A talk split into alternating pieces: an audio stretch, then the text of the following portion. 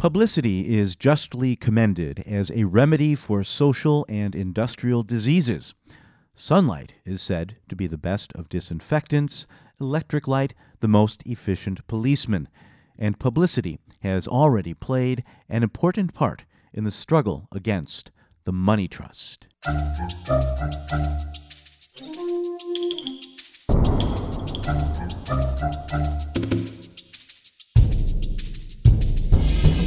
Those are the words of the late great Supreme Court Justice Louis Brandeis from a book he wrote called Other People's Money. It was serialized in Harper's Weekly over a century ago, then published in a book, and it's as timely now as it was then.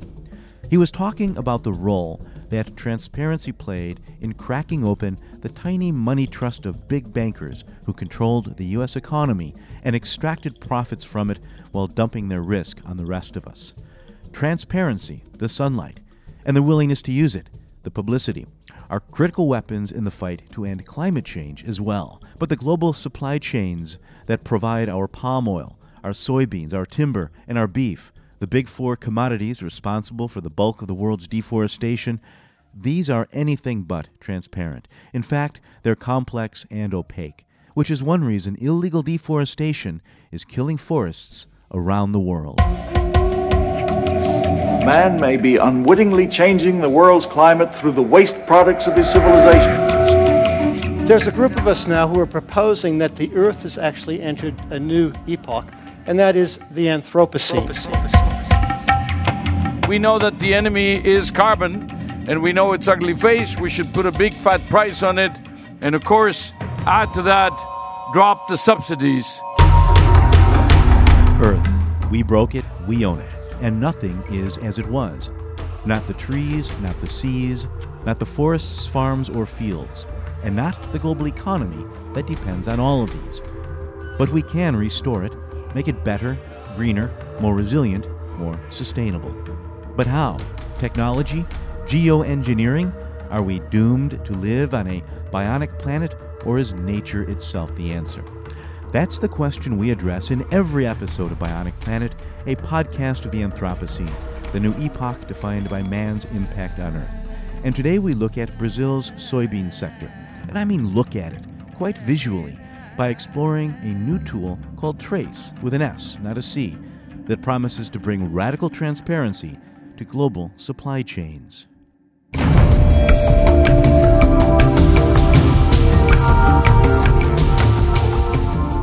On this site. It's, it's Trase. It's www.trase.earth, right? That's right. That's Toby Gardner, a research fellow from the Stockholm Environment Institute. I saw him present this amazing new tool called Trase at year end climate talks in Marrakesh, Morocco. It's incredible because it shows you something we've always known was there, but could never see namely 320,000 supply threads going from individual municipalities in Brazil through local brokers to importers in countries around the world. With it, you can see which companies are buying soybeans from municipalities where farmers are chopping forests to grow them, and companies can see too. It's a tool that good companies can use to reduce their impact on forests, and that watchdogs can use to keep bad companies honest. It's a joint initiative of the Global Canopy Program, the Stockholm Environment Institute, and the European Forest Institute. And to create this thing, a team of researchers spent months going over customs declarations and bills of lading. And then they worked with a web developer to create a visually simple portal for summing it all up. I wasn't able to make a quality recording of the launch event, but I did write up an article on Ecosystem Marketplace, which you can find at ecosystemmarketplace.com forward slash articles forward slash trase. That's again with an S. I also caught up to Toby a few days later, and he walked me through the portal, which is at trase.earth one on one. If you find today's show intriguing, I encourage you to read my piece and visit Trase directly. I'll repeat both web addresses at the end of the show. After Toby, we'll speak with Kevin Rabinovitch of Mars Inc. to see how his company plans to use Trase. Finally, we'll peek under the hood by speaking with two of the guys who put this whole thing together. For now, assuming you're not driving or operating heavy machinery, consider closing your eyes and trying to imagine what Toby is describing. And if you visit the site directly, it won't hurt to have this podcast playing as you navigate.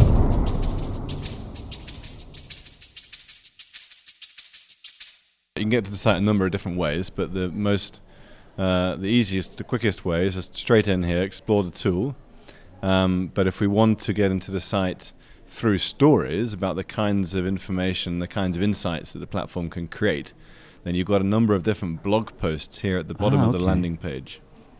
Okay, great. So there's like de-risking commodity supply chains. Yeah, so if we click on de-risking commodity supply chains, then we open up a, a little blog here that explains why and how the Trase platform can help companies, in particular in this case, uh, in their ambitions to de-risk their supply chains. So it talks through some of the issues and challenges that they're facing. It talks through the fundamental fact that they need to understand where it is they're sourcing from. Um, and then if you if you cut through, then you can take it to to a link at the bottom here, which can give you a straight through link to the platform itself. Okay, let's do that. So I think the easiest way is if we do this, is if we, we ask the platform here, it says explore the supply chain of Bunge, the largest trader of Brazilian soy. So Okay. if we click on there, then it opens up uh, an instance of the platform that's been pre-configured to tell us about Bunge. And it says here that Bunge trades more soy from Brazil than any other company in the world. And they also have a commitment to remove deforestation from their supply chain.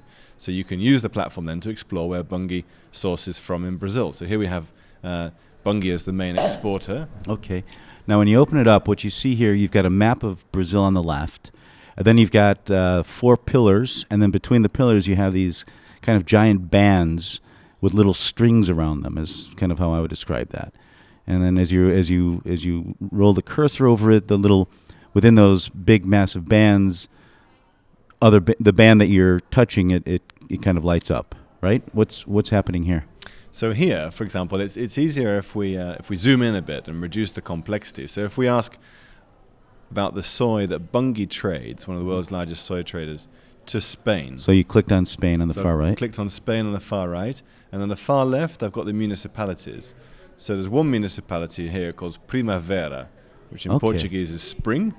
And then we can see what we can see now is one supply chain thread Wow. that okay. traces its way from Primavera in the south uh, west of Brazil via Bunge, via an importer, uh, and into Spain. So if I click on Primavera, then I can start to learn about this actual place here. Okay, let me just because what was really neat there, you when you first when you clicked on Spain, you had one solid band coming from the upper upper part of the uh, right. the pillar, and then when you clicked on Primavera, then it became just a little tiny thread, and it weaves its way. It goes from from uh, Primavera way at the top of the pillar, then the middle pillar is Bunge, and then in the middle you it looks does it come an importer that we don't know the identity of at, at the moment, okay? and then ends up in Spain. And you can do that for you can do that for any any thread you like. And what what to give you a real impression of the entire complexity of the supply chain on the top right, you can change the view between a summary view that t- shows you the entire trade, mm-hmm. and then we've also got this complete view which exposes 320,000 individual unique supply chain pathways Whoa.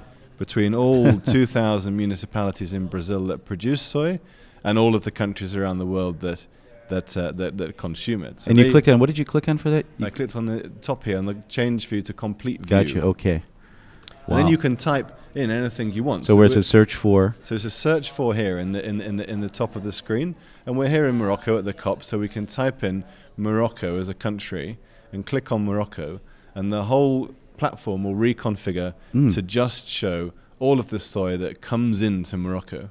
Wow. Okay. So what you, you now what you have is on the right side you have the pillar that's Morocco. Then in the middle you have a pillar that uh, is unknown customer. That's someone you haven't identified yet. That's a, a trader. That's an importer into Morocco, yeah. And then it starts to get complicated. You have all these different waves, and you've got all these different companies in that one pillar. You've got Bunge as one of many. And then on the far left, you've got uh, all the municipalities of Brazil up on top. And then you've got what's other? Is that So other that that that represents all of the other municipalities that are that are that can't be fitted into the screen. Okay. But you can you can explode them uh, and look at them in more detail. Um, but what we've got here is the uh, it just shows you the top ones. So these are stacked. So Jatai is the municipality in Brazil that produces the most uh, soy that's exported into Morocco. And if we were to click on it, Mhm. then we can look at the single thread for Jataï. Wow, And then you can see where it is on the map on the left in Brazil, and you can find stuff about it. Okay, so this is really neat. So when you when you click on that, what happens? You click on uh, Jatai, and then the the thread that opens up. It looks like every all soy from that municipality goes through one company, which is Comigo. Then it comes to an importer. We don't know the identity of that yet, and then it comes into Morocco. But as you clicked on that, it lights up on the map, so we actually see where this municipality is. And we see where it is, but not just that, we can also learn about this place. So in the map, if we click on this little stacked square symbol, that will open Ah. up the different uh, data layers that we have about Brazil. So we can click on data layers, we can look at a map of where the soy is produced, darker areas is more soy, lighter areas less soy. And we can cross that, for example, with a map of where the deforestation is. So then if you've got dark blues are the soy and, and reds, light to dark reds are the deforestation, and then dark brown here is the combination of dark blue and dark red. And we can see, for example, that Jataï um, is down here. It's in an area that's quite high deforestation as it happens, and also quite high soy production. And we can dig in deeper than we can by just looking at the map by going to the, the View More option here next to Jataï, which will open up what we're calling a fact sheet.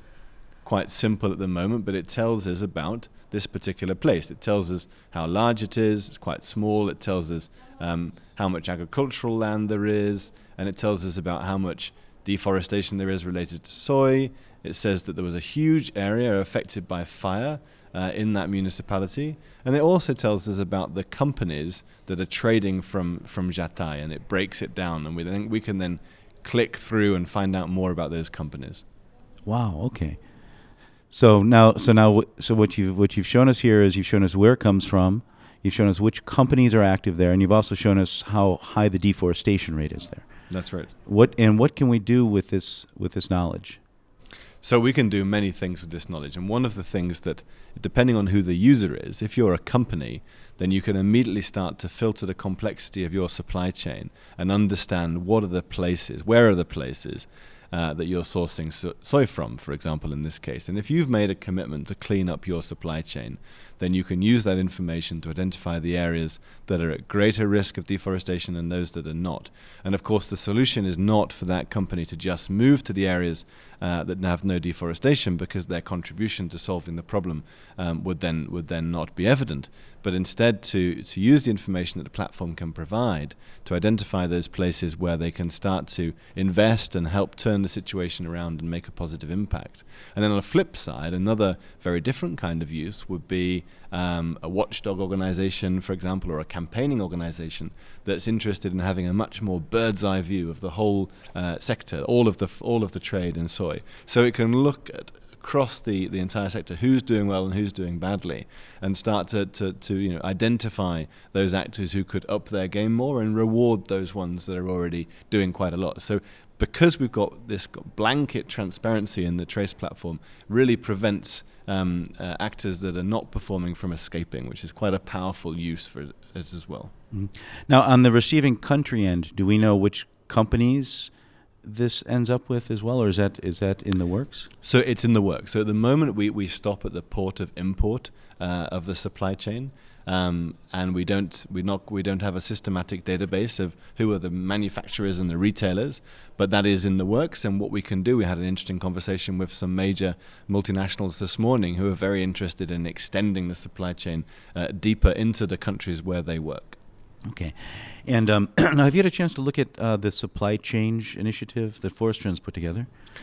Yeah, so the supply change initiative is a is a highly complementary piece to this we see because what we've got is information about flows of materials and embedded impacts related to companies.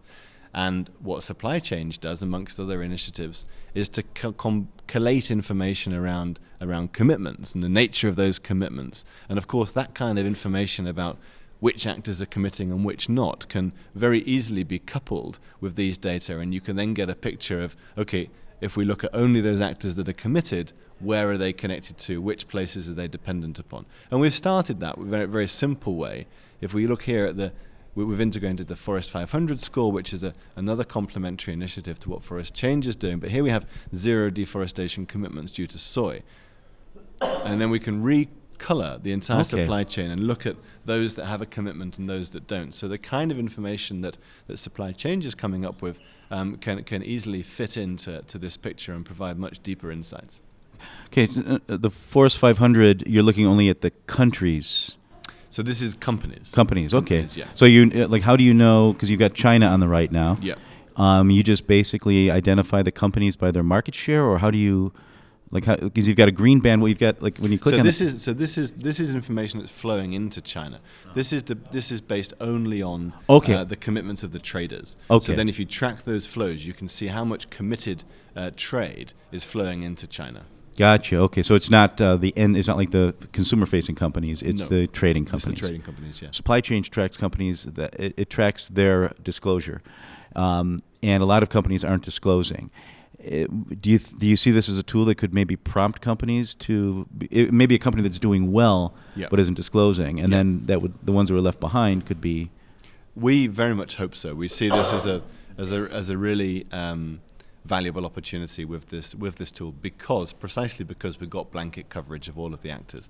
So it's just as visible when you look at the platform and you and you identify those actors who are committed. Those that are not committed are equally visible. And of course, you can then look at the strength of their commitments. And critically, we can compare. We can use these data to ask about what's the performance of the places that a committed actor um, uh, is connected to. So presumably, we may we may expect that more committed actors are connected to places that are doing better. Deforestation is going down, but is that necessarily the case, or is it the case that committed actors are just moving to source their soy, in this case, from places that haven't had deforestation for 20 years? If that is the case, then these commitments will not have any impact on the deforestation problem in the frontier regions. So we can very much expose what's going on and identify uh, the actors that are not yet involved, and we think that this kind of information could be um, very, very positive in, in encouraging them to come on board and, and to play a role. okay. That's great. I think that g- gives me what I need. Is there anything you wanted to add? Anything you we didn't touch on that you think is important? Just to say that, I mean, this is just the start of, Mm. of what we're what we're embarking upon. This is, of course, a hugely ambitious proposition, and we think that there's a lot of ground to be covered, and we look forward to to uh, doing some of that ourselves. But we also look forward to working with many partners uh, in other organisations to help unlock these kinds of data. So we see it very much as a as a collaborative ex- enterprise. That's Toby Gardner of the Stockholm Environment Institute walking me through the Trase platform. On one of the last days of the Marrakesh talks, I ran into Kevin Rabinovitch, who is the sustainability director at Mars Inc., which you probably know for its Mars and Milky Way candy bars. But the company also makes Whiskas cat food, Wrigley's chewing gum, and dozens of other products that require tens of thousands of tons of cattle, soy, and palm oil, all of which are packaged in products derived from pulp and paper. These are the big four commodities responsible for most of the world's deforestation, and they achieved that status because thousands of companies buy them from hundreds of thousands of farmers around the world. And many of those farmers chop forests to make way for plantations.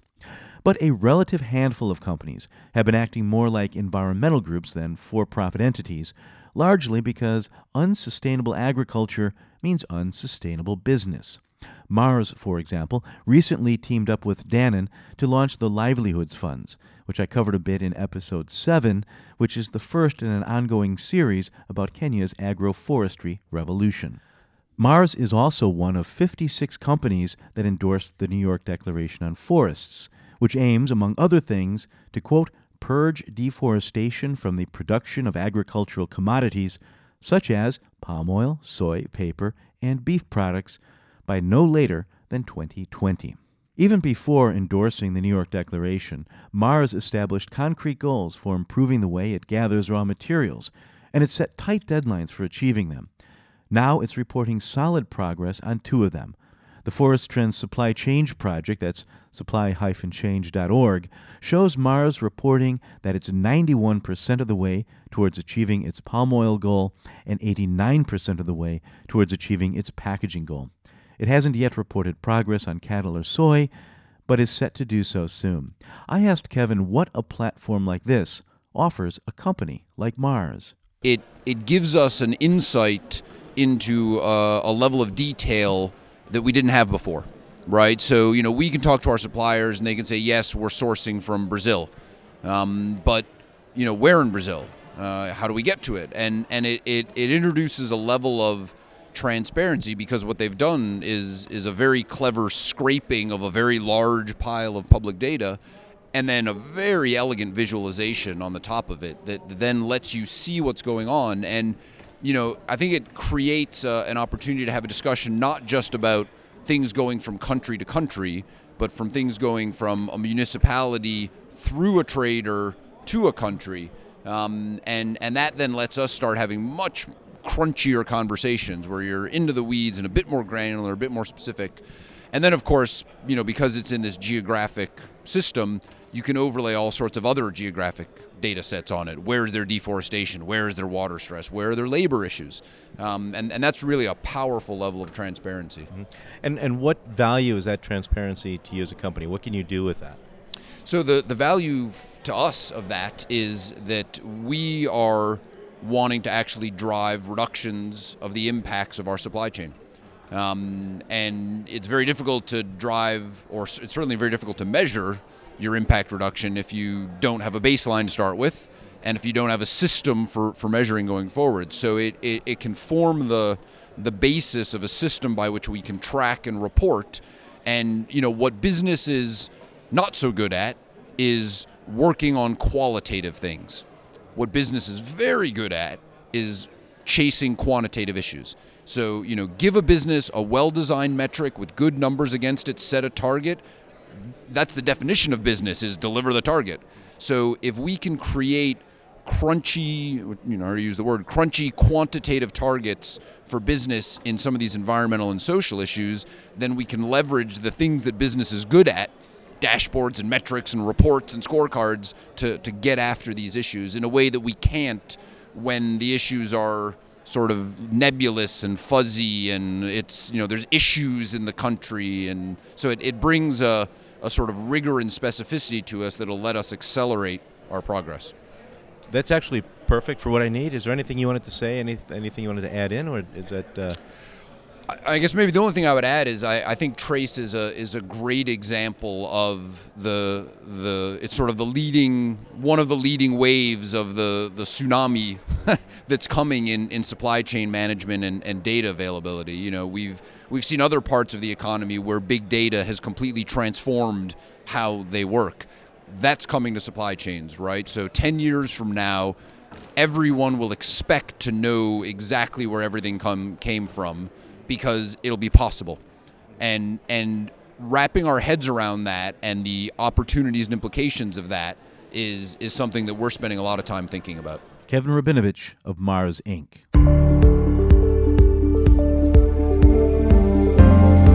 You're listening to Bionic Planet, a podcast of the Anthropocene the new epoch defined by man's impact on Earth. If you like what you hear, be sure to subscribe to us on iTunes, Stitcher, TuneIn, or whichever service you use to access us, and give us a good, honest review. Because the better reviews we get, the more ears we get. And the more ears we get, the more understanding we can spread. If enough people listen, we might even get some funding, which would make it possible for me to do this right, with real production values and a team of reporters. If you want to offer feedback, or even better, advertise on Bionic Planet, reach out to me directly at steve at bionic-planet.com. Once again, that's steve at bionic-planet.com.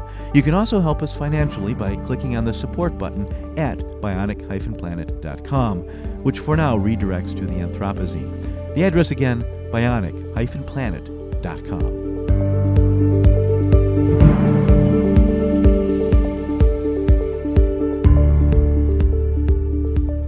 My name is Stephen Fick, and uh, I am a research associate at the Stockholm Environment Institute.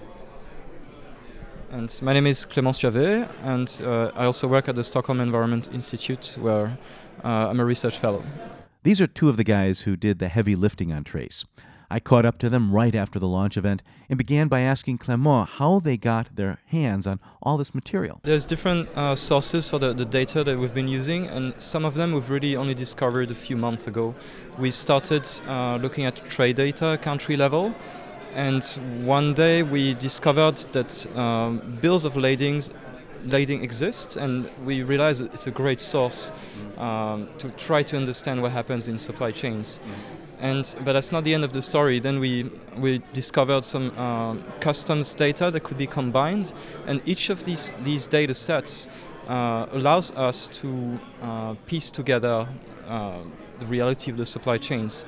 Um, in addition to that, we've been trying to add a very granular data that is uh, available for um, supply chain actors themselves. So part of the uh, the data that we get is, was actually scraped from the web and it comes from self-declaration of companies. So say if a company declares that they have a production uh, farm in a given municipality, that's something we can take into account.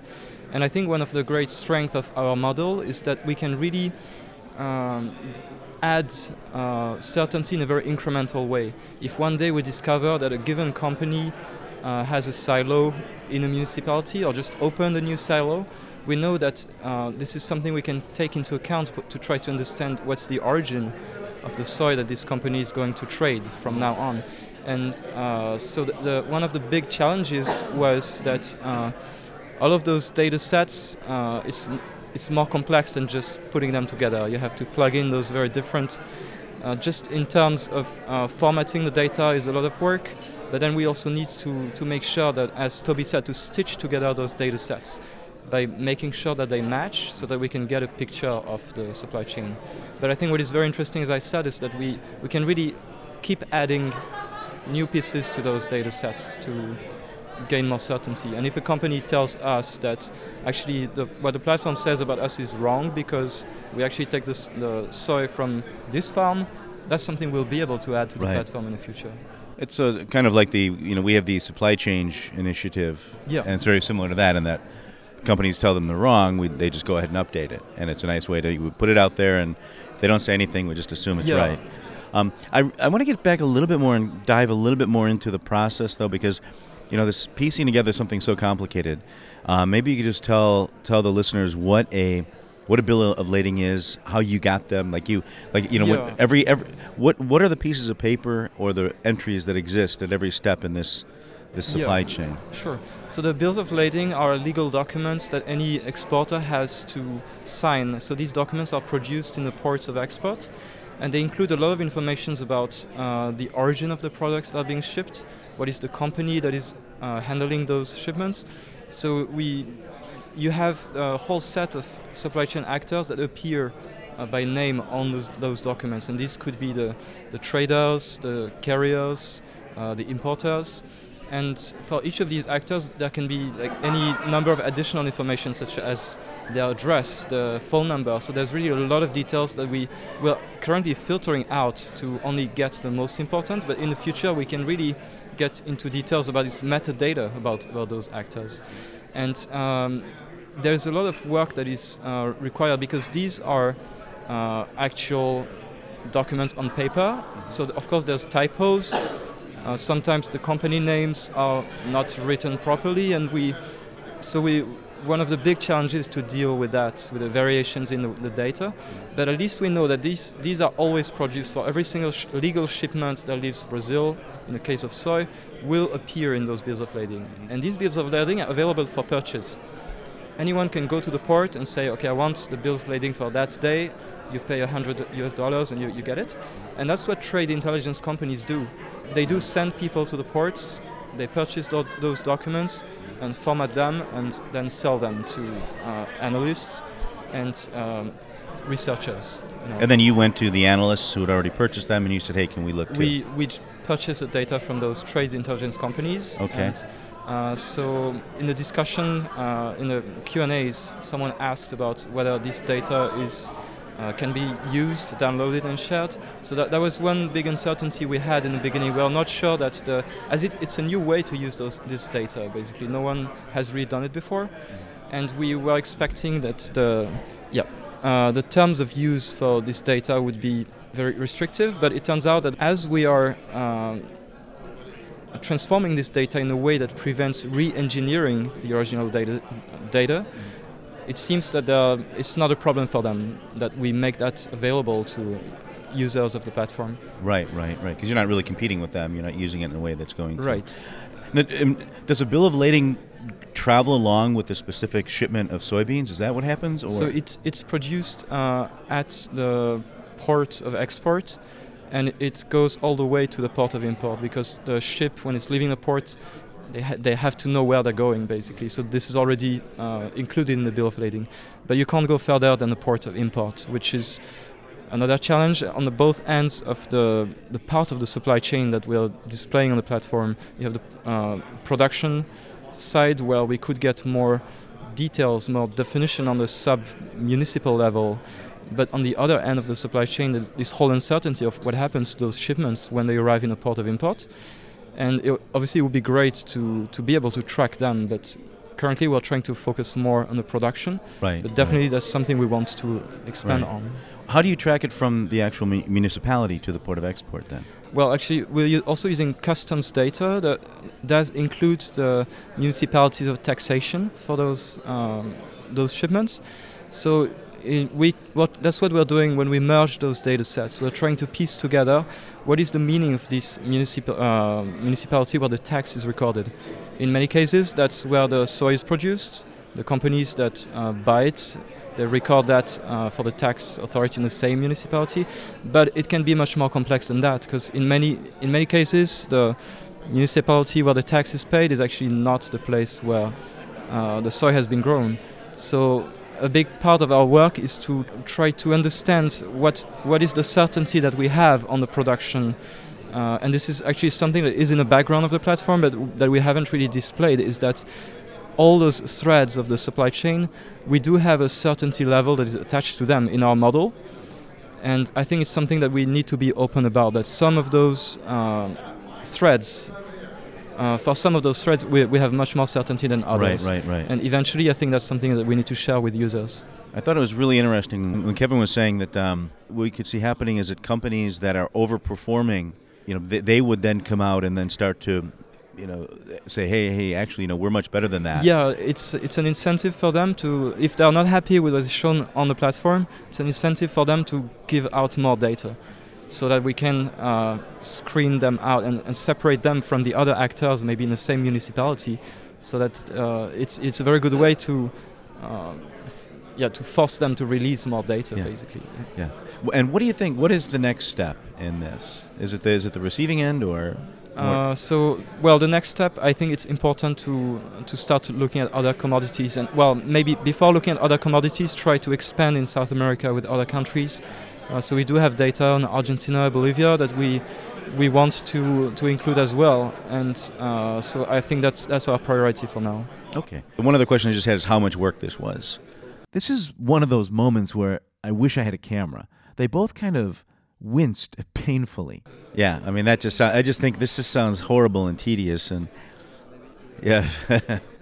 Uh, I'll just say that there were some nights that I didn't get to bed until, well, until it was almost light out. Um, it was it was a lot of work, um, but but it was it was partially there's a mix of challenges that were uh, entertaining in some ways, like a puzzle to be solved to try to stitch these different data sets together, almost like a Sudoku or crossword puzzle type type of activity, and then others which were more mind bending or mind numbing, uh, such as going through variations in names of companies, exactly. formatting data sets, getting columns in the right order, that type of thing. Yeah, that was the part that made my brain hurt. Once you have this stuff, it's like great. I can see it's like Oh. crack playing with this stuff. Yeah. But, but until you get Absolutely. there, Absolutely. Around around 80% of all analyses, I think, end up being preparation of data. Yeah, and then yeah. the fun part is, unfortunately, a little less. Right. That's Stephen Fick, and before him was Clément Suavet. I hope I'm pronouncing that correctly. Both of the Stockholm Environment Institute, closing out this edition of Bionic Planet. For more details, you can read the story I wrote on Ecosystem Marketplace at ecosystemmarketplace.com forward slash articles forward slash trase, T R A S E. Once again, ecosystemmarketplace.com forward slash articles forward slash T R A S E. You should also visit Trase directly at trase.earth. If you have any feedback on today's show, send me an email at steve at bionic-planet.com. If you record a comment and send an MP3, I may play it on the air. Until next time, I'm Steve Zwick, coming to you this week from Rotterdam in the Netherlands. Thanks for listening.